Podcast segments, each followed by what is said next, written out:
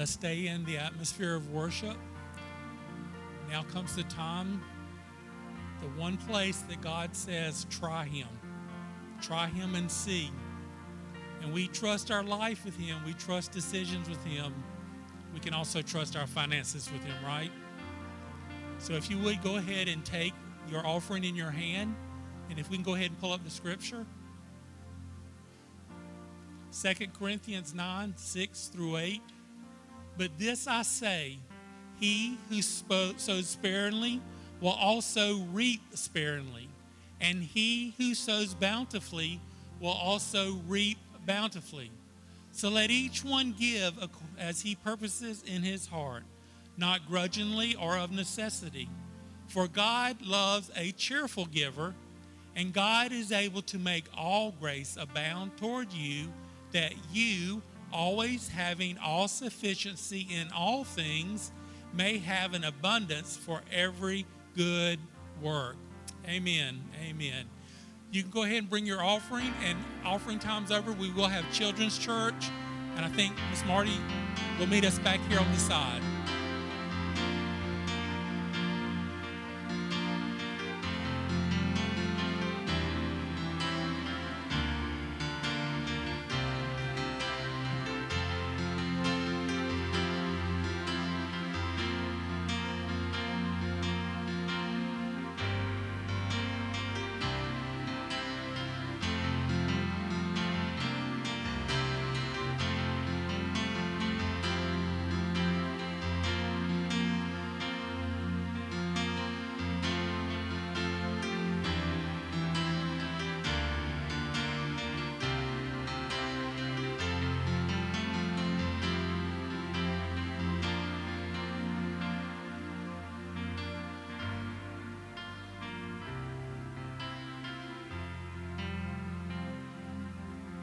Once again. Children, I think that's all the kids back there with Miss Marty. Awesome. Perfect. Good morning, everybody. Great to see all of you at this time. Uh, Nicholas from the youth group is going to come share uh, something we will be doing with the youth upcoming July 16th. So, July 16th, I know y'all saw it on the bulletin board earlier, we're going to do a car wash uh, here at 9 to 12 to help raise money for Accelerant. And as you see out in the foyer, all those pictures of us, we have a great time there. Nobody, everybody comes out learning something. Uh, and then it's a great time to know each other, fellowship. And then, uh, but yeah, it's and only donations. Uh, uh give what you think is needed. So from 9 to 12 on the 16th, it's donations only, and we'll be doing a car wash. You go, Pastor. Awesome. Let's hear it for Nick. Good job, buddy. Uh, yes, this year we're going to be putting our hand to the plow a little bit more with the youth group. We're going to be doing a lot of fundraising this year, not just the donut cards. Uh, me and Pastor Bethany felt in our spirits at this time we put our hands to the plow a little bit. So we're doing car washes and stuff throughout the summer. We're excited. Uh, like Nicholas said, Accelerant is an awesome experience for the kids. I went this past year for my first time as a chaperone figure, and I loved every every minute of it. Um, the speakers were powerful, the worship was amazing, and it was a great time for the youth group to grow closer together. So July 16th is a Saturday. All right, from 9 to 12, y'all come out, get your cars washed. Like he said, donations only, but a minimum of $500. Just joking. Hey, we get to Accelerant real fast, right? We'd be there real quick, just joking. Um, I believe this Nick right here wanted us to pray for him and the Fry family. You guys want to come up here real quick? Um, Nick is going to be heading to basic training in the Air Force. Um, he's actually going to the Special Forces portion of the Air Force. Uh, so we're going to pray over Nick uh, that the Lord guides him and leads him in this process of basic training and then throughout his uh, military career. So, Fry family, y'all want to come pray with us over here? And if everyone else would stand up and raise your hands to the front as we pray over Nick and his journey, this journey he is starting. Um, and we are just extra thankful that this brother has answered the call to serve our country.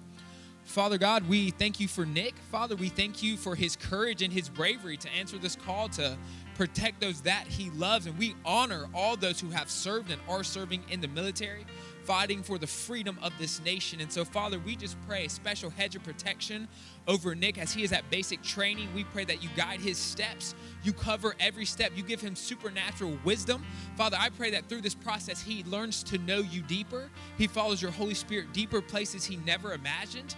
And Father, we just want to pray over his career that you guide every step that he takes. You protect him every time he goes out to serve this country. And Father, you just guide him and lead him in all things. Supernatural hedge of protection over this brother. In our mighty name we pray. Amen and amen. Thanks, man. We appreciate you, brother. Yes, we are very proud of you. We're very proud of you. That's awesome. Awesome. Awesome, awesome. We're excited for this young man starting off on his journey. Starting off on his journey. That's awesome. Yeah, man. Thank you. Thank you, thank you, thank you. Uh, two quick things I did want to mention real fast. Um, for all of you who are new to the faith, you've recently, I know a couple people aren't here, but you've recently given your heart to Jesus. Um, or you just feel like you want to rededicate your life through water baptism, we are going to have a water baptismal service um, in August. And so if you are interested in being baptized again just because you were baptized as a kid and you didn't feel like you genuinely made a real decision based upon what you know now, and so you want to be, I'm talking if you are 60 or 70, you want to be rebaptized, I think that's a fantastic idea. I think oftentimes we're encouraged too young to get baptized and then we get older and we're like, well, I didn't even really appreciate that. Um, so if you want to be baptized, please come see me anywhere from the ages of 5 to 75 to 85. We'll do it all, all right? So if you want to be baptized, I'm really excited about that for next month. Um, also, one more thing, if you, I have had a lot of people come talk to me about what is our process to become a member. Um, and I've been very cautious not to just jump into anything because I want that to be something special. Um, so, coming also uh, in the beginning of September, so right at the end of August, we're going to start our CWOC culture class. And so, what that's going to do is we're going to go through what does it mean to be a member of the body here at Crossroads World Outreach Center, the new CWOC, who we are now, the direction we're going. So if you are interested in getting baptized, please come see me. We'll be having our baptismal service next month in August. And then if you want to become a member here at Crossroads of this body of Christ, we'll be having our CWOC culture class in the beginning of September. So really excited about those things that are coming. Uh, are we online, Miss Cindy? All right, everyone in house, say good morning to everyone online. One more time. Awesome. Awesome. Good morning, everyone. Would you please stand with me as we uh, pray before we get into time of the word today? Please raise your hands to heaven as is our custom as we prepare our hearts to receive from the Holy Spirit. Holy Spirit, hmm, uh, you know how my week has been, so I just pray you speak through me. I don't want to do it in the flesh. I don't even want to try by my own power or might, but only by you, Holy Spirit. So, Spirit, in this moment, I just pray you prepare every heart right now in this moment. Open every ear, soften every heart, shrink big heads where we are ready to learn, and prepare us to receive today, Father. Prepare our hearts and our minds as we are about to start a journey and starting studying what the church was, what it is, why it was established, and how do we rightfully walk in that place of being the body of Christ. So, Holy Spirit, I just pray in this season, I don't know how long it's going to be. Uh, I don't have clear vision in this season, but Holy Spirit, we will be dependent upon you in all things to follow you deeper, follow you higher, follow you all around. Wherever you take us and guide us, we will follow. So, Holy Father, we just thank you for this day. I thank you for this body of believers who gathered today to take part in what you're doing. In your mighty name we pray. Amen and amen last Sunday, we came up to the altar as a church family saying, We are willing to take this journey into the Bible to look how the church was established, why it was established, and how do we better fit what Christ meant for his body. Um, and as, as, I'm learning, the Holy Spirit can't just let me roll with anything, but we will get to that eventually, I promise. Uh, hopefully, in the next two or three weeks or so. We're going to call that uh, conquering culture and cultivating the church. That's Pastor Charlie knows I've been talking about wanting to do this for ever. It's not a series, so hopefully the Holy Spirit doesn't stop me halfway through like he tends to do. We're just going to study the New Testament church. What did Christ intend? But before we get there, before we start on that, the Holy Spirit made it very clear we are meant to talk about two things. I don't know about I don't know how long till we get through these two things, uh, but the two things are the law of liberty and the new covenant.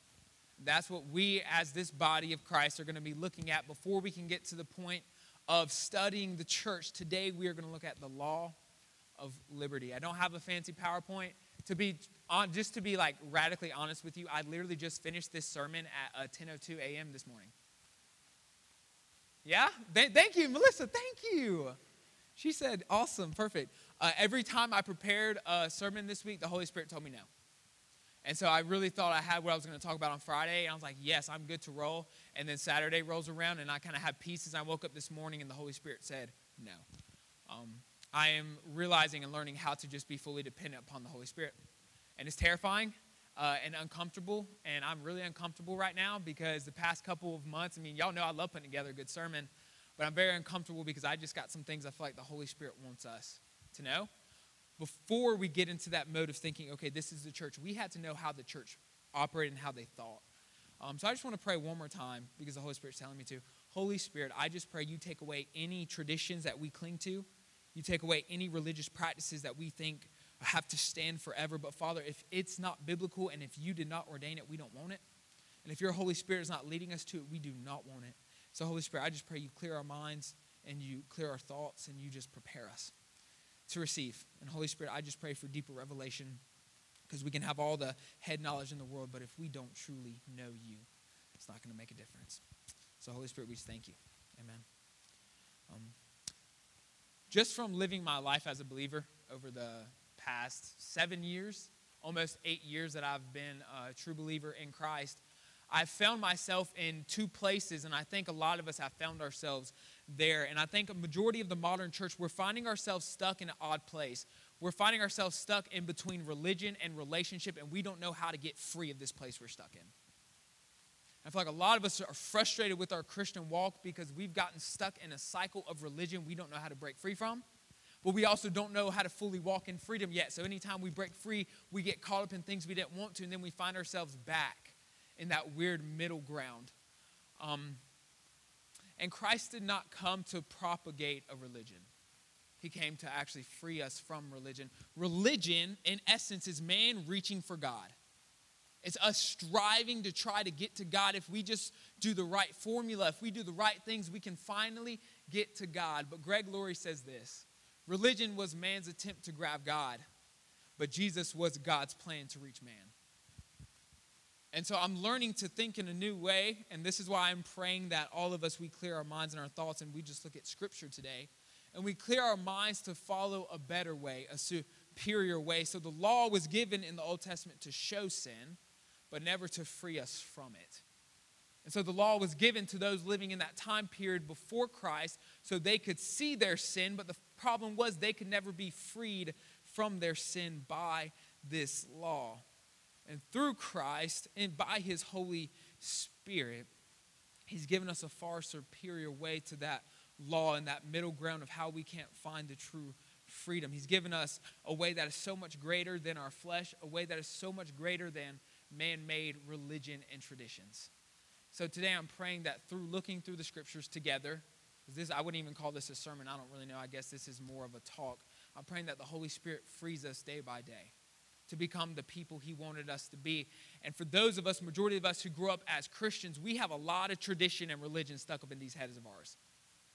And as we're going to see today, as we look into the book of Galatians, Paul was dealing with two sets of people, and he found the Galatians were in a very similar place as we are today. But I'll pause right there. Let's look at James chapter 1, verse 25. James chapter 1, verse 25 says this But he who looks into the perfect law of liberty and continues in it, and is not forgetful hearer, but a doer of the, of the work, this one will be blessed in what he does. James 2:12 says this, so speak and so do as those who will be judged by the law of liberty. And so we have this standpoint that James is writing to the Jews to free the Jews from the religion that they've been stuck in. And so he's writing, he says, this law of liberty, which would have been completely transformative in the minds of a Jewish person. Why? Because the Jewish person was raised under what? Judaism. And how many laws were there in Judaism? 613. And you know what happened? You know what Paul says? Paul says, Why are you still trying to follow this law? If you break one of them, you've broken all of them. So James is writing this principle called the law of liberty that would have been truly transformative and truly radical to a people, the Jewish people. But we're going to go into the book of Galatians. So if you would turn to the book of Galatians and just be ready, that's where we're going to spend majority of our time today. And so Paul's talking to people like us in the book of Galatians. And what do I mean, people like us? Paul is talking to Gentiles. How many of you in here know we are in the Gentile camp? Unless you are 100% Jewish, which some of you may be, I don't think so. You are in the Gentile camp. He's speaking to people like you and people like me. And the Gentiles were caught in a weird spot. They were being told to follow the laws of Judaism, which they had not experienced at all. These people were so foreign to the concept of Judaism that when those were coming in, were really trying to break into the church and teach, okay, it's Jesus and law. It's Jesus and the law of Judaism. The Gentiles had no idea what they were talking about. The Gentiles didn't grow up in the Jewish tradition, and so they were in a weird spot because not only were they being told now follow the law, they were now having other people tell them, no, just continue to do what you were doing before Jesus because now Jesus' grace covers everything. So you don't have to follow anything. Just live how you want to live, and the grace of God will just cover everything. Stay, live like a Gentile. Then you have the other camp telling them, no, now follow the law. How many of us have heard that in the modern church today? Follow these rules, follow these methods, and you will be so close to God. Hmm. Well, Galatians 2:13 tells us we're already as close to God as we will ever be because of the blood of Jesus Christ. So we know this camp can't be right by following every single law you ever see. But then there's this camp over here in the modern church telling us just live how you want to live. The grace of God covers all things. Yes, it does. The grace of God does cover all things, but not in willful rebellion when you know you're doing what you're not supposed to be doing willfully. So the Gentiles found themselves in a very similar place as we find ourselves today.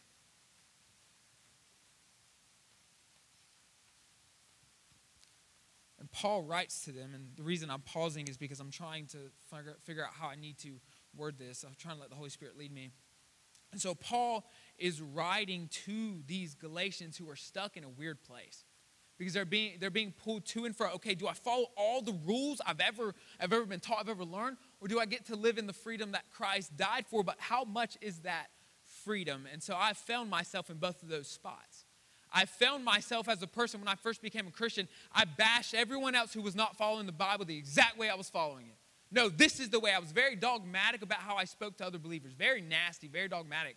But then there was a period in time where I ran and just did whatever I wanted to do, saying, Okay, Jesus, you covered me in your blood. Now I can just live however I want to live. And so I can find myself where these Gentiles were. I think majority of us have been in seasons where we can relate to these Gentiles where you were just zealous, follow everything the Bible ever said. Yes, yes, yes, yes. But then you found yourself in seasons where you made excuses for why you were living the way you were living. And so Paul writes, and he tells us people tend to do two things. They tend to do two things, and this is in the flesh. They tend to do two things. When you try to follow Christ by your flesh, when you try to follow Christ by your own power and your might, there's two things that people end up doing. Number one is they end up going away from Christ, living how they want to live, and claiming that the blood of Christ already, already covers them. They don't need to follow rules. They don't need to do that. So, our flesh, what does our flesh automatically do? It pulls us away from the things of God. And so we know that in our flesh, number one, when we try to follow Jesus by the flesh, we run from him, right? And then what do we do? We make excuses for why we're living the way that we're living. Oh, Jesus already covered that. I'm good. I'm, i can live this way. But then when also when we try to follow Christ in the flesh, we find ourselves in a very religious mindset. Why? Because your flesh tells you you have to do, you have to do, you have to do. And so we tend to cling more to the Old Testament than the New Testament. At least I hear majority of pastors preaching from the Old Testament because we found ourselves trying to run from the flesh this way, but we found, we found ourselves in the flesh this way. And this is why we have rules in church like you can only wear a suit and tie. Wear your Sunday best. All these things that the Bible never talks about, we find ourselves trying to institute rules just as the Pharisees did. We're actually about to read a scripture where Jesus rebuked the Pharisees who claim to follow the law, but we're actually just following man made traditions. And so the flesh takes us one or two ways. It takes us fully away from Christ, or the flesh actually takes us under the law of the old covenant. And so we find ourselves in two places, either in rebellion or rebellion. Even if you live under the law, you're in rebellion to Christ. Paul said, Why are you trying to follow the law? If you could be justified by your own works, then Christ died for nothing. So, do you know what it means to be a Christian living under the law? That's the biggest slap you could ever give to Jesus Christ. When you try to earn your own salvation, when you try to be good enough for the love of God, you're actually slapping Jesus Christ in the face and saying your death was not good enough. And so that's where our flesh takes us, and that's who Paul is writing to in Galatians. He's writing to these people that are confused. Has anyone ever been confused in your faith? Not knowing what to believe because you got so many people pulling you different ways. Okay, do this, no, don't do this. Okay, do this, no, don't. Okay, do this, no, don't do this. And you're saying, well, what do I do? And in the flesh, you're never going to know what to do. And that's why we find ourselves stuck either in sin or in religious cycles. So there are two cycles you will find yourself in if you're not following the Spirit of God. You'll find yourself in sin cycles, or you'll find yourself in religious cycles, and neither one is glorifying God. Neither one is where God wants you. Jesus Christ did not come so you would live in sin, and Jesus Christ did not come so you would be stuck in a religion. Neither one glorified the Father. Let's go to Galatians chapter 4, verses 8 through 11. Galatians chapter 4, verses 8 through 11. And this is for those who abuse their freedom in Christ Jesus. This is what Paul says in Galatians chapter 4, verses 8 through 11. But then, indeed, when you did not know God, you served those which by nature are not gods.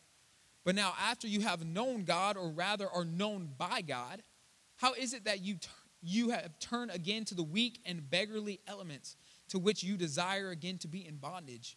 You observe days and months and seasons and years. I am afraid for you, lest I have labored for you in vain. Look at what he says in verse 9. But now, after you have known God, or rather are known by God, how is it that you turn again to the weak and beggarly elements to which you desire again to be in bondage? And so, what is he saying? He's saying, Why are you running back to the things that Christ died for you to be free from?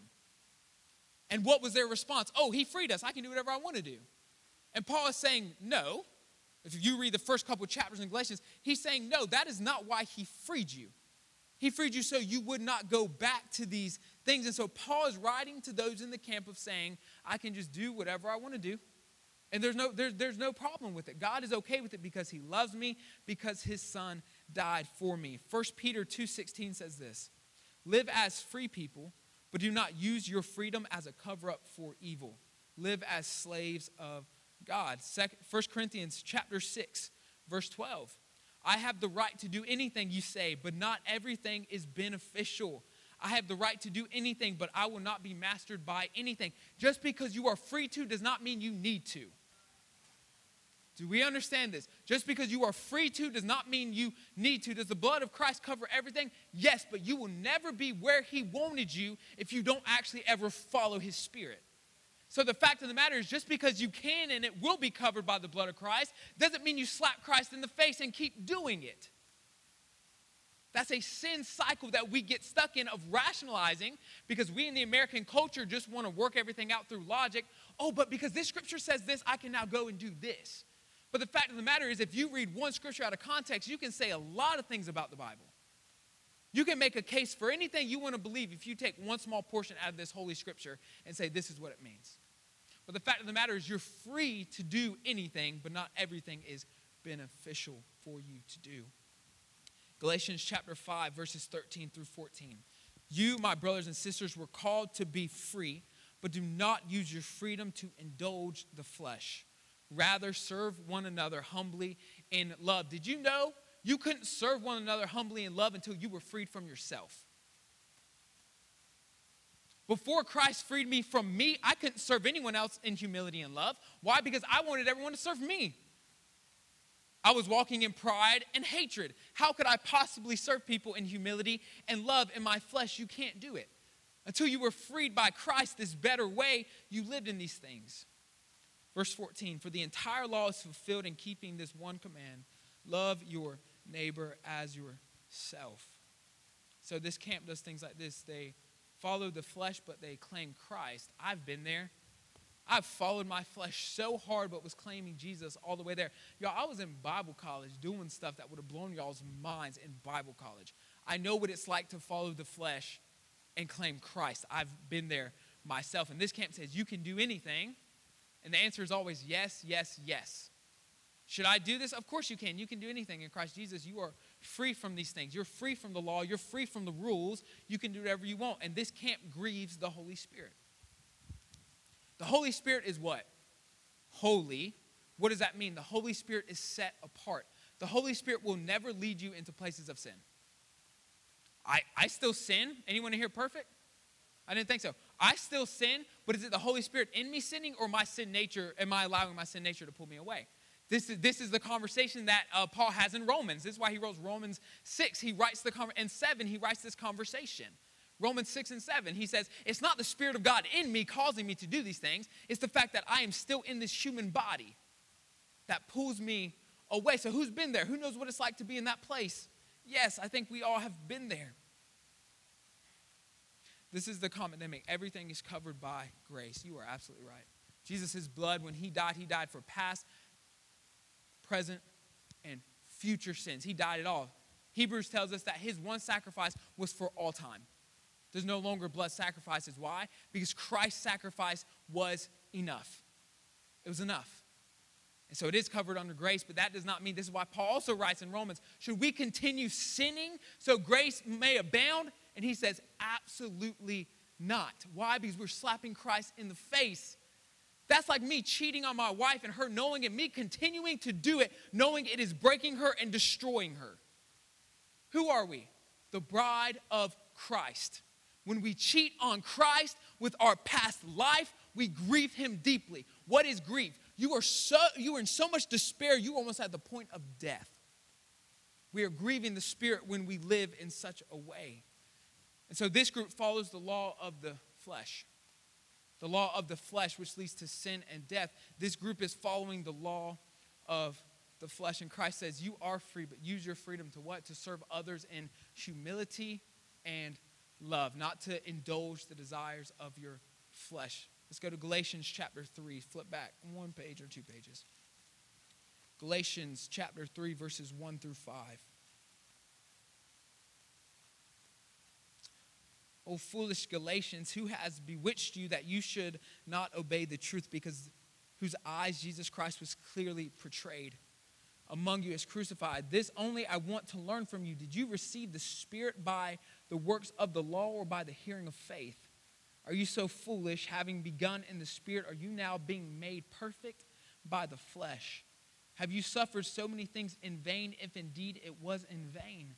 Therefore, he who supplies the Spirit to you and works miracles among you, does he do it by the works of the law or by the hearing of faith. Let's go to Galatians chapter 5, verses 1 through 8. Galatians chapter 5, verses 1 through 8. Stand fast, therefore, in the liberty by which Christ has made us free, and do not be entangled again with a yoke of bondage to the law. Indeed, I, Paul, say to you that if you become circumcised, Christ will profit you nothing. And I will testify again to every man who becomes circumcised that he is a debtor to keep the whole law. You have become estranged from Christ, you who attempt to be justified by the law. You have fallen from grace. For we, through the Spirit, eagerly wait for the hope of righteousness by faith. And this is the camp Paul is writing to of those who follow man made laws and traditions over the Holy Spirit. This is the group I think I find myself in more than not, is the group that is trying to follow rules rather than following the Holy Spirit of God. Let's look at Mark chapter 7, verses 6 through 9. Just write it down. He replied, This is Jesus. Isaiah was right when he prophesied about you hypocrites, as it is written, These people honor me with their lips, but their hearts are far from me. They worship me in vain. Their teachings are merely human rules. You have let go of the commands of God and are holding on to human traditions. And he continued, You have a fine way of setting aside the commands of God in order to observe your own traditions. I think that's a pretty clear rebuke that we are not meant to put anything of man made nature, man made tradition. Had you know how many times growing up in the church that even my father wanted to change things and people said no? And when he asked why, they said, because we've always done it that way. Does that sound like the flesh or does that sound like the Spirit of God? And so that mentality is something we're trying to kill in this church that we don't ever put man made tradition, man made religion over God Almighty Himself. And the fact of the matter is, the Holy Spirit is always trying to lead us into something new. So if we are so stuck in the old, if we are so stuck living in the old covenant, the Old Testament, the old way of doing church, the old days, can I tell you how tired I am of hearing the older generation talk about the good old days when God wants better days ahead of us? I'm not looking back to the Brownsville revival. I'm not looking back to Azusa Street. I'm looking forward, believing, praying that God will bring a, bring a revival to the East Coast to fully wipe through in the year 2022 that we truly become an impact player as the Church of Jesus Christ. Hebrews 8 tells, tells us that Jesus came to establish a better covenant and that the old one was ready to vanish away because what Christ did fulfilled the old covenant. When Christ died upon the cross, and guess what else was fulfilled? The law was fulfilled. Christ, he didn't abolish it, he fulfilled all things to show us a superior way, a better way, something new, something that would take us into a place that the old could never take us. Man, I'm preaching pretty good. Come on now. I'm just, I'm just messing with you guys. Galatians 5. Galatians 5 8. But if you are led by the Spirit, you are not under the law. Galatians 5:18. Sorry, Galatians 5:18. But if you are led by the Spirit, you are not under the law. So this camp is also following the flesh but claiming Christ. They, by their own willful ambitions, have put laws and regulations on themselves that Christ never intended. The Holy Spirit was not given to us, and I love this. This I love the Bible so much. The Holy Spirit was not given to us to put more laws on us. The Holy Spirit was given to us to write the law on our hearts. I'm gonna let y'all sit on that one for one second. What does that tell me? If the government took all the Bibles we ever had, if you never were able to read the Word of God again, the Holy Spirit in your heart would guide you into all goodness, all righteousness, all gentleness, all faithfulness, all love. Why? Because the Holy Spirit has been written inside of our very beings, intertwined with our very spirits. Yes, this book is amazing and I hope you read it. But the fact of the matter is, even if that was taken from us, even if the Bible was, we could still follow the Holy Spirit of God because it's no longer just about studying and getting head knowledge. Can I tell you, you will never get where Christ meant for you to be if you constantly just try to understand this with your mind. The Holy Spirit wrote it on your heart. Christ said, Unless you are born of the Spirit and water, you cannot enter the kingdom of God. I have been born of the Spirit. Have you? Y'all, there are days where I don't even read this book anymore. Y'all about, oh, the pastor doesn't read it. No, because I'm out doing stuff the Holy Spirit's telling me to do. And you know, it's the beauty of the Holy Spirit. When you read it, guess what He'll do? He'll bring it to your remembrance. So, for all of you who read the Bible 10, 10 hours a day but never share the gospel with someone, I need you to reevaluate who you're listening to. Are you listening to religion or the Spirit of God? All who are led by the Spirit of God are not under the law. You don't belong here anymore. My gosh, if we can just get, y'all, sometimes I feel like a spiritual Moses. If I could just set the people free, get out of here. You don't belong in sin. You don't belong in religion. You belong in union with Jesus Christ. He did not die for you to simply know of him. He did not die for you to continue living in the flesh. He died so you could be one with him. It is not I who live, but Christ who lives in me. We want to overthink everything and act like, oh no, this is what this really means. No, it means that Christ literally wants to be your king, to rule your thoughts, to rule your actions, and to guide you into all things. That's literally what it means. Man.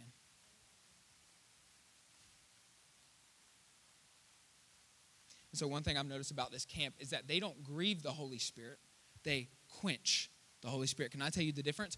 Grieving is to make the Holy Spirit very deeply sad. I mean, because you're, you're, you're claiming Christ, but you're living contrary to what you know the truth is. You are grieving the Spirit because you know and you're doing it anyways. This group has so many rules and religions and traditions set up that they don't leave any room for the guiding of the Holy Spirit. So it's not that they're living in sin. Y'all, they may be living better than I am. But the fact of the matter is, they have so many things already filling up their head that there's no room for the Holy Spirit. And what does quenching mean? Quenching means when the Holy Spirit is guiding you and He's leading you, but you don't listen to what He's saying. You quench Him. Francis Chan says it this way the modern church has quenched the Holy Spirit into silence. Why? Because the Holy Spirit does not owe you anything. The Holy Spirit does not have to talk if He does not want to talk. The Holy Spirit does not have to lead you. And after a time, if you keep telling Him no, guess what He's going to stop doing? He's going to stop speaking. So this side has grieved the Spirit, this side has quenched the Spirit. This side has followed the law of the flesh, this side is stuck in the old covenant. Majority of the modern church is in one of these two places, and we're trying to get here. This is why we're doing this study. This is why we're going to go deeper into the Word of God, studying and really diving into it, because we don't want to be here. We don't want to quench the Holy Spirit. We don't want to have so many rules and regulations and religion that we can't even hear His voice or follow His way. We also definitely don't want to be over here grieving Him by living however we want to live and not heeding to anything the Spirit of God. Because the fact of the matter is, even if, you, even if you're living over here and you don't read this book, if you have the Spirit of God inside of you, He has written that law on your heart. So, either way, we don't want to be one of two places. We don't want to follow the law of the flesh. We don't want to follow the law of the Old Testament. Because if you try to live here, you got to fulfill every single law. And if you live over here, you will never live in purpose. Your life is going to be a hot mess. You're going to be all messed up. You're going to be wondering, why is everything horrible? Claiming Jesus on Sunday, but living however you want the rest of the week. Either way, I don't want to be either one of those places. This one is absolutely exhausting when you try to fulfill every single thing in your own power and your own might absolutely exhausting. This one over here is absolutely destructive because when you follow the flesh, the flesh, the flesh leads to what? Sin and, say it louder, death. And yes, you as a Christian can experience spiritual death when you don't walk according to the Holy Spirit. We don't want to find ourselves either way. I don't care how big we would grow if we did one or two ways. I don't care how many people would come to our church if we did one or two ways. I don't care about people. I care about God and following His way. Am I now pleasing man or God? That is a question we must ask ourselves daily. Galatians 1:10. Are we now pleasing man or are we pleasing God? We want to be in the narrow way because broad is the path to destruction. Both are led by the flesh, both are rebellion, and both are contrary to the law of liberty. Let's go to Galatians chapter 4. Galatians chapter 4, starting in verse 1.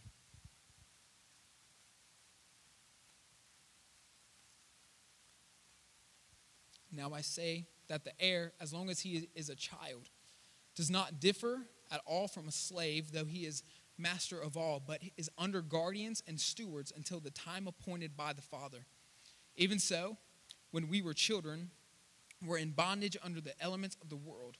But when the fullness of the time had come, God sent forth his Son, born of a woman, born under the law, to redeem those who were under the law that we might receive the adoption as sons. And because you are sons, God has sent forth the Spirit of His Son into your hearts, crying, Abba, Father. Therefore, you are no longer a slave, but a son. And if a son, then an heir of God through Christ. We are heirs. Have you ever just thought about that for a second? What does it mean to be an heir alongside Christ, to be a co heir with Christ, to be a son and daughter of God? That means all things are yours. Paul literally writes I believe it's in First Corinthians. He's writing to the people who are fighting over leaders. I want to be, I'm, I'm, from Apollos, I'm from Paul, I'm from Cephas. All of them are complaining, whining. And Paul says, No, you're not from any of us. You don't belong to any of us. You belong to Christ. It's Christ. He's the one. He's the one who has saved you. He's the one who loved you. He's the one who died for you to become a son. And he says, Stop fighting over these stupid fleshly things because all things are yours. Whether in heaven or on earth, whether God, whether Cephas, Paul, he says, all things belong to you in Christ Jesus. Have you ever thought about what that means to be a co heir with Christ? First off, I want to say this you are a co heir, you are no longer a slave. This scripture just told us before Jesus Christ, we were all slaves. And he used the reference as before we came to age, there were people watching and stewarding the young people. Right? So he's using the example if, if a father were to have died and left his son a huge inheritance, that child would not get their inheritance until they were to a certain age. So they lived as slaves. They were told what to do, they were told how to live, they were told how to act. He said, Now Jesus Christ came so you could be set free from the law of the flesh and the actual law of the old covenant. Jesus Christ came so you could be an heir. So I'm here to tell you today, you don't live in either one of these two places anymore. Whether you currently are or not, Scripture tells us we don't live there anymore. This is what I tell young men when they're struggling with sexual addictions. They say, Pastor Josiah, I am not free. I said, The Word of God says you are free. You simply now have to walk in it. You are a child of God. It's time you walk in it. He freed you from over here, and He freed you from over here. He freed you so you could walk here. That's not the opinion of Josiah Hodge. This is the Word of God inspired by the Holy Spirit, trying to set people free 2022 years later in West Columbia, South Carolina. The Holy Spirit wrote this for you so you could realize I don't live here anymore. I don't live here anymore, but the, Jesus Christ died so I could live here in freedom from sin and freedom from religion because sometimes the cycle of religion is more harsh than the cycle of sin. The cycle of religion, you know what it tells you? You will never be good enough because you can never fulfill what the law says. You're not good enough. You suck. You can't do it. You can't do this in your own flesh. And you're right, you can't. That's why you shouldn't be here. Over here, sin tells you you're disgusting, you're nasty, you have to live in shame and guilt. Look what you did. Don't let anyone know what you did. You don't live here either. You live here in the middle with Jesus Christ.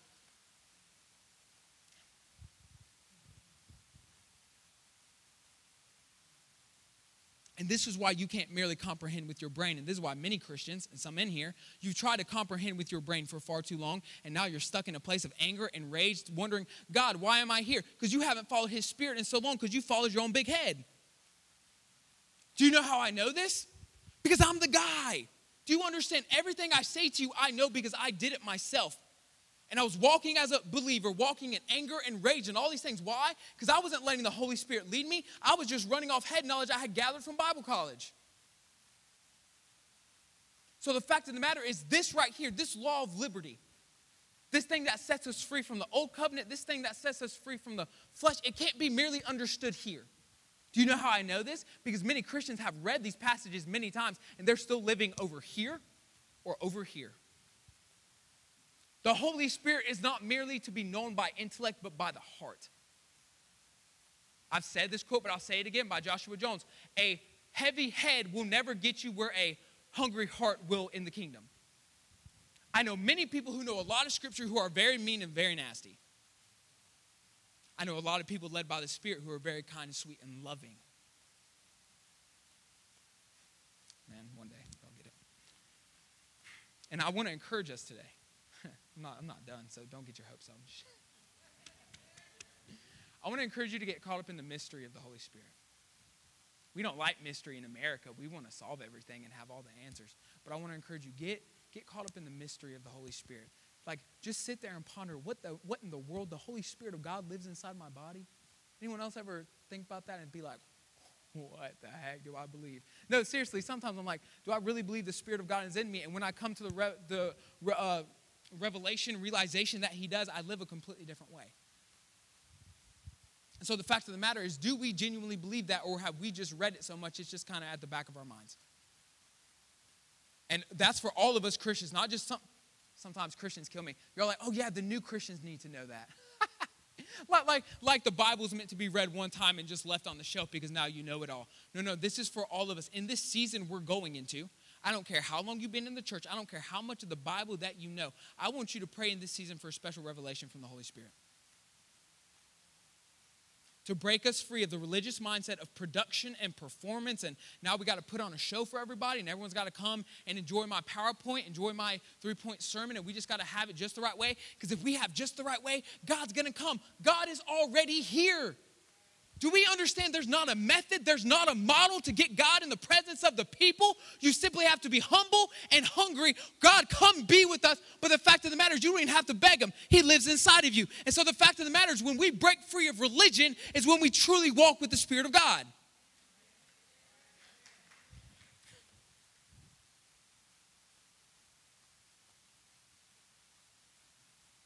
The Holy Spirit did not come to us to put more rules on our hearts, on our minds, but to write the perfect law on our hearts. Does anyone else think that that is absolutely perfect and just beautiful? Because the fact of the matter is, there are seasons where I don't even have time to really dive into this like I want to. There are seasons, listen, my little baby right now has, has a pink eye and a cold. It's been, it's, been, it's, been a hot, it's been a hot week, like hot mess week. It's been bad. And my little sister in law is here. Y'all, this week I did not have time to read the word like I wanted to. My wife is about to pop. We're about to have another baby in the next couple weeks. So I was running daddy daycare this week, and I'm a little bit tired. And the fact of the matter is, I did not have time to read this word like I wish I did. But the fact of the matter is, I'm not doing this by my own flesh, by my own power, or by my own might, but by His Holy Spirit. And so even when, guess, and guess what? I didn't, I didn't live in sin this week. And it wasn't because I didn't, I didn't read the Bible enough. It's because I kept in step with the Holy Spirit in the small things. So the fact of the matter is, hmm, the religious hamster wheel is an easy one to get onto, but a really hard one to get off. It's real easy to tell yourself, okay, God's gonna love me more and I'm gonna be more free if I read my Bible more this week. If I spend more time in my prayer closet this week, I will be okay. I'll get it done. Oh, God, okay, let's say you read 10 hours of your Bible this week, but then, oh, that's not good enough. Let me read 15.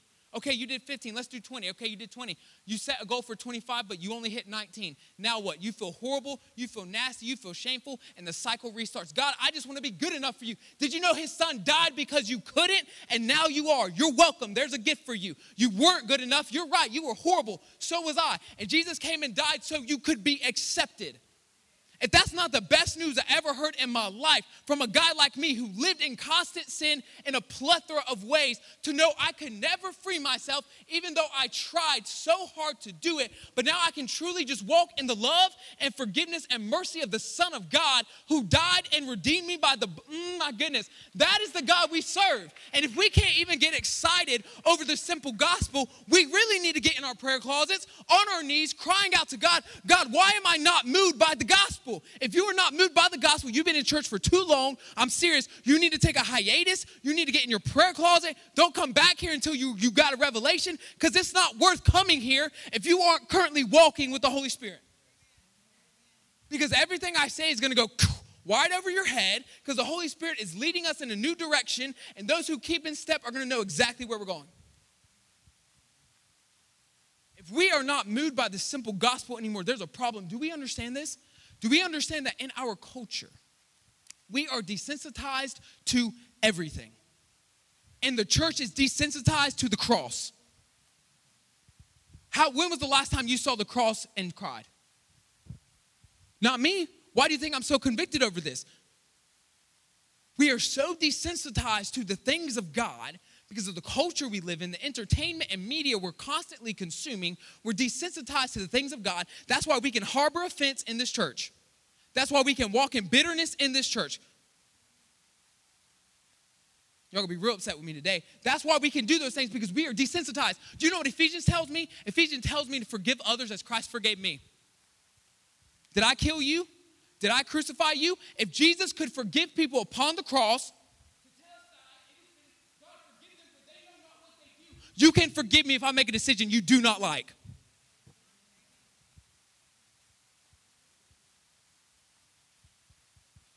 But you see, those are the things we don't want to deal with. We want to hear Jesus died for me, but now when it comes to me, no, no, no, no. Don't talk about my business. Don't read my mail. I don't want you to look at me. Don't look at me. I don't want you to know what I'm thinking. I don't. Why? Because we are de- we are desensitized to the things of God. We've played church for so long, we forgot how to be the real church.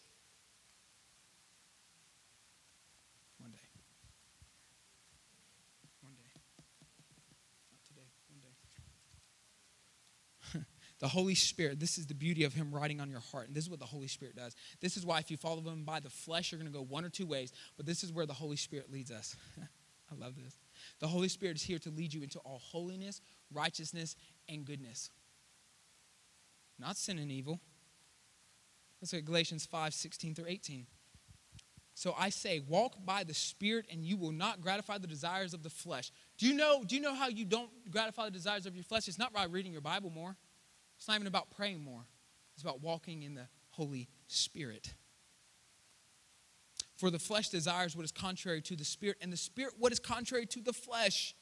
They are in conflict with each other so that you are not to do whatever you want. How many of us in here struggle weekly with temptations of our flesh who just want to be running, doing whatever it wants to do? You want to know the way to squash that? Oh, some of y'all are holy, holy. Wow. Do you know how to squash that? Keep in step with the Holy Spirit. The Holy Spirit will always take you from things of the flesh and lead you to the things of God. But if you are led by the Spirit, you are not under the law. So, what does this tell me if you keep in step with the Spirit? You're not in this camp. Why? Because you don't follow a law. You're not stuck by man made traditions and man made laws of books heaped on top of your head. But also, you're not in this camp. You don't live in sin. Why? Because the Holy Spirit takes us in the middle ground. Man, if we could all get that revelation, we would impact this community greater, greater, greater, greater, greater. Why? Because we won't find ourselves in camps contrary to Christ. We will find ourselves in the camp of Christ.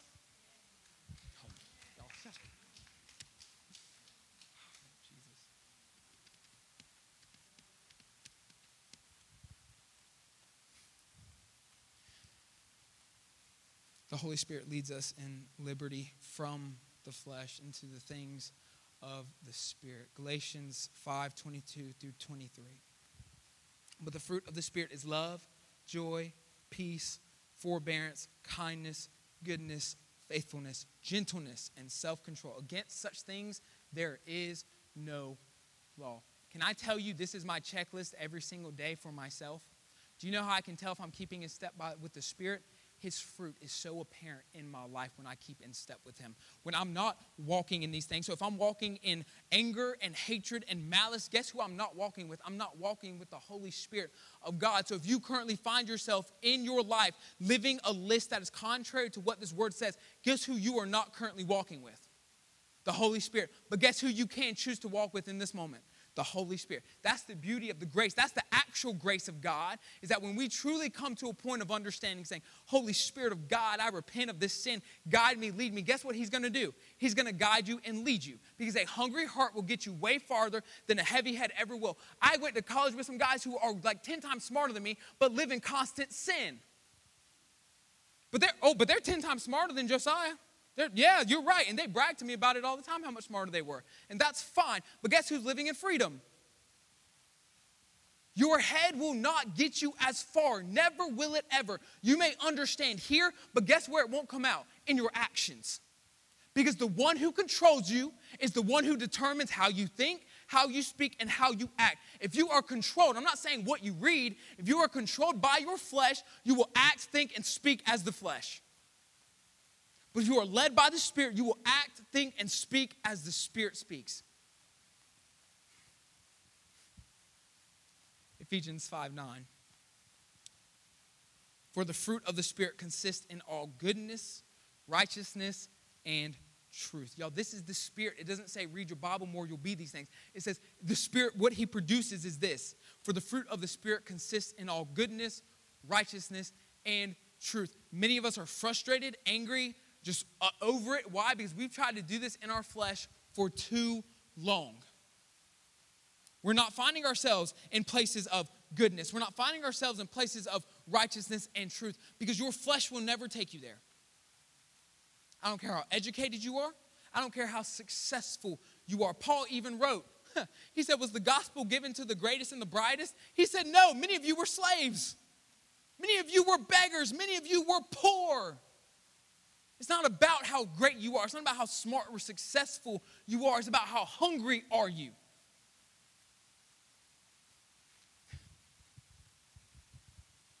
Romans 8, 12 through 15. Therefore, brothers and sisters, we have an obligation, but it is not to the flesh to live according to it. For if you live according to the flesh, you will die. But if by the Spirit you put to death the misdeeds of the body, you will live. How do we put to death the misdeeds of the body? By the Spirit. For those who are led by the Spirit of God are the children of God. The Spirit you receive does not make you slaves. Stop living as slaves. The Spirit you receive does not make you slaves so that you live in fear again. Rather, the Spirit you received brought about your adoption to sonship, and by him we cry, Abba, Father. Can I tell you, your Father loves you. can I tell you, it breaks his heart to see you living in one of these camps contrary to his son. Like, do you understand that God loves you? That when scripture says that he sent his son to the world, do you know he was thinking of you when he did that? Do we understand God is not stuck in time nor space, but he transcends all reality? And then when he was looking through the timeline of the world, he saw you in it and loves you. Before you were formed in your mother's womb, he loved you. And the fact of the matter is, we live as slaves. Why? Because we think God is mad at us. I messed up, so now my father is mad at me. Oh, I, I need to be good enough, so I come over here because my father is mad at me. What's the common denominator? We both believe God is mad at us. But it's in the middle grounds of the Spirit, and it says, Our soul cries out, Abba, Father. Scripture tells us that when we can't come with the words to say, that the Holy Spirit groans and moans through us saying the things of God. Do you know I believe He cries out, Abba, Father? Sometimes we get so spiritual. Oh, he's praying this and this and that. No, I think the Holy Spirit is literally crying out, Abba, Father. Why? Because when you call him Father, he comes to your rescue. What does Scripture say? He says, Jesus is saying this. He says, even if wicked fathers, instead of giving you a serpent, right, instead of giving you a rock, they give you food, they give you good things. Imagine how much more the Father above, where all great things come from the Father of lights, the Father above. So when we cry, Abba, Father, what does that mean? That means that God is pouring out His love, His mercy, His grace, His protection through His Holy Spirit working inside of us. Only by His Spirit can we live according to the law of liberty. How do we follow this law of liberty? It's just like I talked about last week volume and comfort. Oftentimes, our lives are way too loud, we drown them out. We got too much going on. What, what is that acronym that Abednego used for busy? Bondage, under Satan's yoke. That's what it was. Busy, but burdened under Satan's yoke. So what does that mean? That means when we just fill our lives because we want to fill our lives and we're constantly doing things to be doing things, we don't leave the Holy Spirit anytime to speak to us. Our lives are too loud. We need to quiet the volume of our lives. And I tell a lot of people, what does this look like? Stop watching TV so dang much. In American culture, golly, we got the TV on 24 7, movies, music, always something. Just quiet your life for a couple hours. And I think the problem is also in the church today, we're afraid of silence. It's like if the music's not going or the pastor isn't preaching, what's happening? What's going on? Quiet your life. Grow, grow okay with the silence. Why? Because when you quiet your life, that's when you'll hear the Holy Spirit. The most busy times of my lives, I can tell you, were the most stressful because I didn't leave any room to hear the Spirit of God. Somebody say, Oh, well, he'll speak to you anywhere. Okay, let me see your life and you prove it to me. Show me. Show me that the way you're living when you're not in right standing with Him. I'm so tired of the, it's just so religious all the time. Tell me, just be real with me. I will expose my sins if you expose them to me too. I'll be real with you. I'll be honest. I'm that pastor that straight up tells you I had a porn addiction for what, freaking 15 years almost? I'll be that guy to tell you why, because I'm done with the religious, the peacock. Let me put on a suit and tie. Let me be all cutesy for you. Let me be dignified. Oh, I'm the perfect man. No, I'm not perfect, y'all. I mess up pretty much daily. I'm a broken, messed up person saved by grace, but I'm not a sinner. I refuse to claim that over my life. I'm free. Am I still a hot mess sometimes? Uh, yeah, I'm still in this human body. I'm a dang hot mess sometimes. But the fact of the matter is, I will never portray something I'm not to you because the Spirit of God will not let you walk in lies. So, a lot of us who put on a front for church people, that's not the truth. Be who you are. And the fact of the matter is, I don't even know why I'm talking about this. The church was made for you to expose yourself to people who will love you and care for you and carry your burdens. So, why do you try to be so strong when you walk in here? Did you know when you try to be so strong, you walk in here, you're walking contrary to the Word of God? You're actually being disobedient when you put on a face that's not who you are.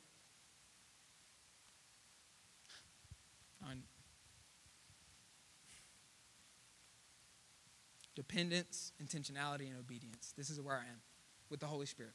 Dependence, saying, Holy Spirit, I don't want to talk, I don't want to act unless it's you. Dependence. But then being intentional to follow when I feel Him.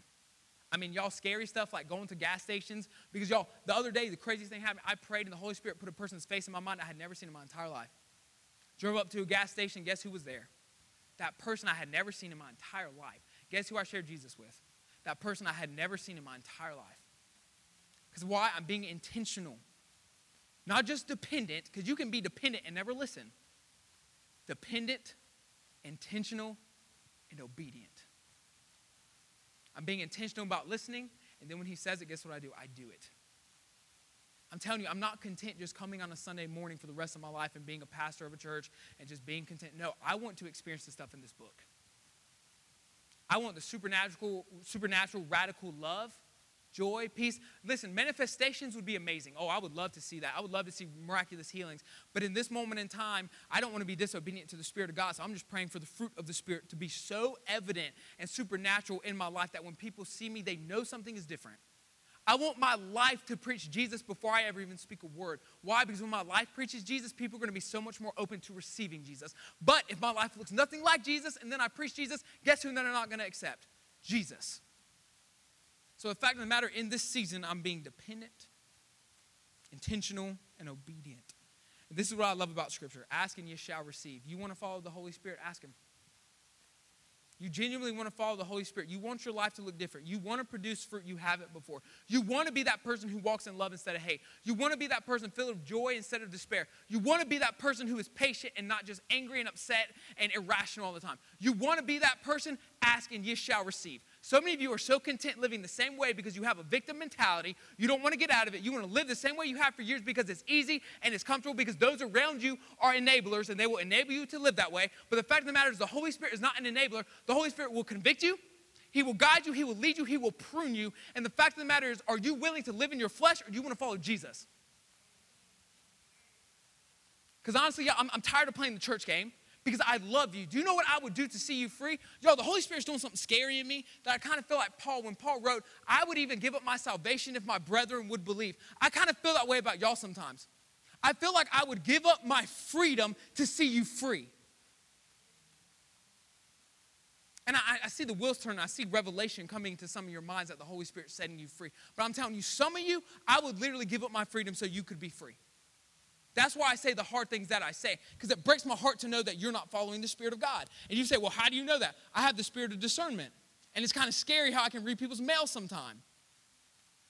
But I love you even though I can see things that are uncomfortable. And I want you to be free. Do you understand? When we choose anything but freedom, we are settling for so much less than He died for. That's what happens when we follow Him in the flesh and understand Him from just our mind's perspective. Hmm, I want to encourage you today. and I just want to encourage you through the week just to try something new. I don't want you to be so set on doing.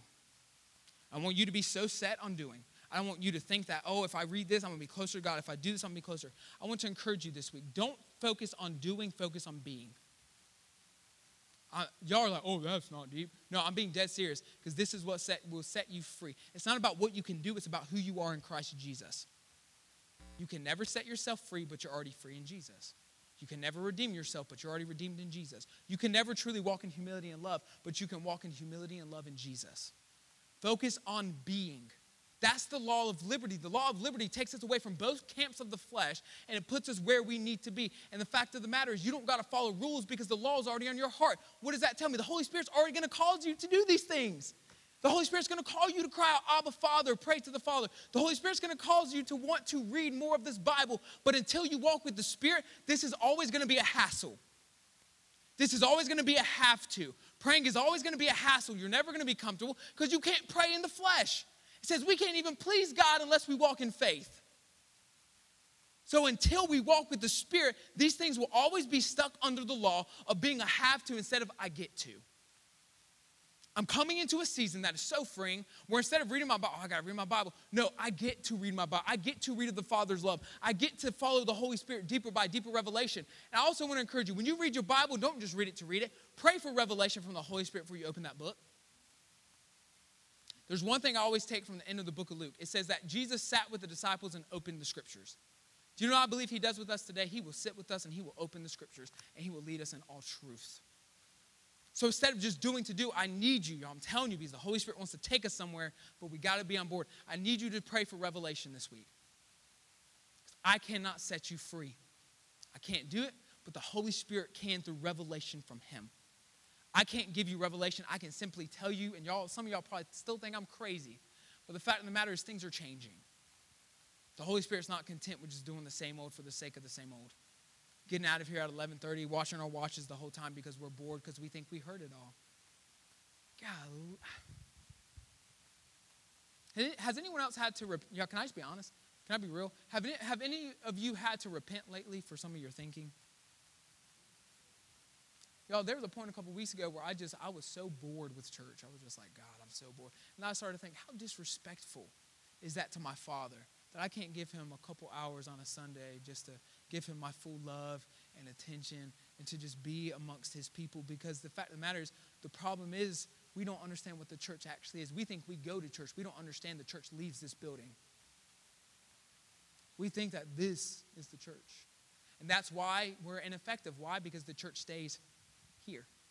The church doesn't go out. Now, a lot of you do. A lot of you take the gospel wherever you tread your foot. The kingdom of God is being established. But the fact of the matter is, the majority of us don't fully grasp yet. And I, I don't know if you heard me, but I kept saying yet because, y'all, I'm telling you, this is revelation from the Spirit of God that will set you free. I don't care how many times you heard it. I don't care how many times you read these scriptures. And the fact of the matter is, your words, like we just went on the word series, your words will conform to the word of God whenever you follow His Spirit. So everything flows in what? Following His Spirit. Everything. And in this season, I told you it's going to be an utter radical dependence upon the Holy Spirit. No more head knowledge. And you know, I'm praying, majority of you won't get bored in church anymore. I am praying that you are so zealous for the gathering of your brothers and sisters in the faith that you become so transparent and so open to everyone around you that you cannot wait to get to this church. This, this, this church. Please understand this. You are the church of Christ. This body, this portion of the church of Christ, that you long so deeply to be with us that you can't, you can't help but be here every single time the doors are open. That's my prayer for you. For us going into this, because I don't know, we might even come back to the law of liberty a little bit deeper in the book of Romans. But the fact of the matter is this for us to go where we're going in this next season of studying the church, we have to lay the groundwork for following the Spirit fully. We cannot follow Him fully if we do not live according to the law of liberty. We, we can't do it. We can never get where Christ wants us if we are not in step with His Spirit. Will you stand with me?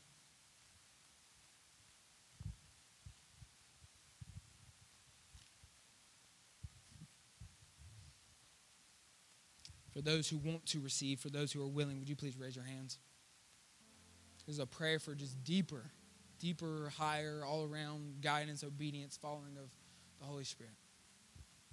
Revelation in our lives to follow Him deeper and to get over our own pride and our own boasting in ourselves. Let our only pride and boasting be in Jesus Christ and Him crucified. Holy Father, right now in this moment, I pray you destroy our pride, our pride of intellect, our pride of knowledge, our pride of accomplishments, our pride of always being right. Just the pride. Father, destroy the pride. Because the Holy Spirit does not lead us in places of pride, but places of humility and love. So, Holy Spirit, in this season, I pray you destroy pride, you destroy tradition, you destroy religion in our minds, and you just set up the truth of who your Holy Spirit has called us to be. And in this season, Holy Spirit, I just pray you give a special revelation to not live according to the law of the flesh, not to live according to the law of the old covenant, but to live according to the law that you died for, the law written on our hearts, the law that leads us in freedom and truth and goodness and righteousness, that day by day we would find ourselves more free than the day before. That things we struggled with for years will start to dissipate as we follow Holy Spirit. Holy Spirit, have your way in this place, have your way in us. Just give us deeper revelation on what it means to be the Spirit to have the Spirit inside of us, to be the temple of the Holy Spirit, that we don't have to beg you to be here, but you're already here with us.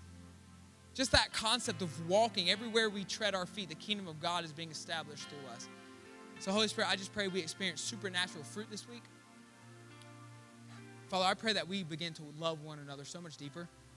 That we love one another, that we, that we forgive one another, that we carry each other's burdens that we become best friends and true brothers and sisters, that we love to be with one another, that we make our Father proud by the way we love one another, because the world will know you are followers of Jesus by the way we love one another. So, Father, I just pray that we grow in love, that you take away the, the perversions and desensitization, desensitization, cannot speak in our minds. And Holy Spirit, that you free us, that you free us to be the people you've always called us to be to walk in love and goodness and mercy. Not in either camp's contrary to Christ, but in the camp that Christ is King. And we walk in the beauty of his ministry of reconciliation, which he has given to us to take the reconciliation to the world, to tell them that the Father's not mad at you any longer, but believe in his Son, and you will be free. Father, I just pray that you just equip us and encourage us and edify us in all things, Father. I pray that your church is edified today, built up, seeking the deeper things of the Spirit, following you, being intentional and dependent and obedient. Father God, prepare our hearts and minds for this season. Empower us to forgive and to love and to share burdens and to carry weights and to be there for one another. In my name we pray. Amen and amen. Thank you guys for being here today. We love you. I would love if you stayed around and talked to one another for a bit. That'd be awesome. Um, but Pastor Betty, you have food. There's food across the street. Go bless yourself. Talk to your brothers and sisters in Christ, and we love you guys. See you tonight at six o'clock.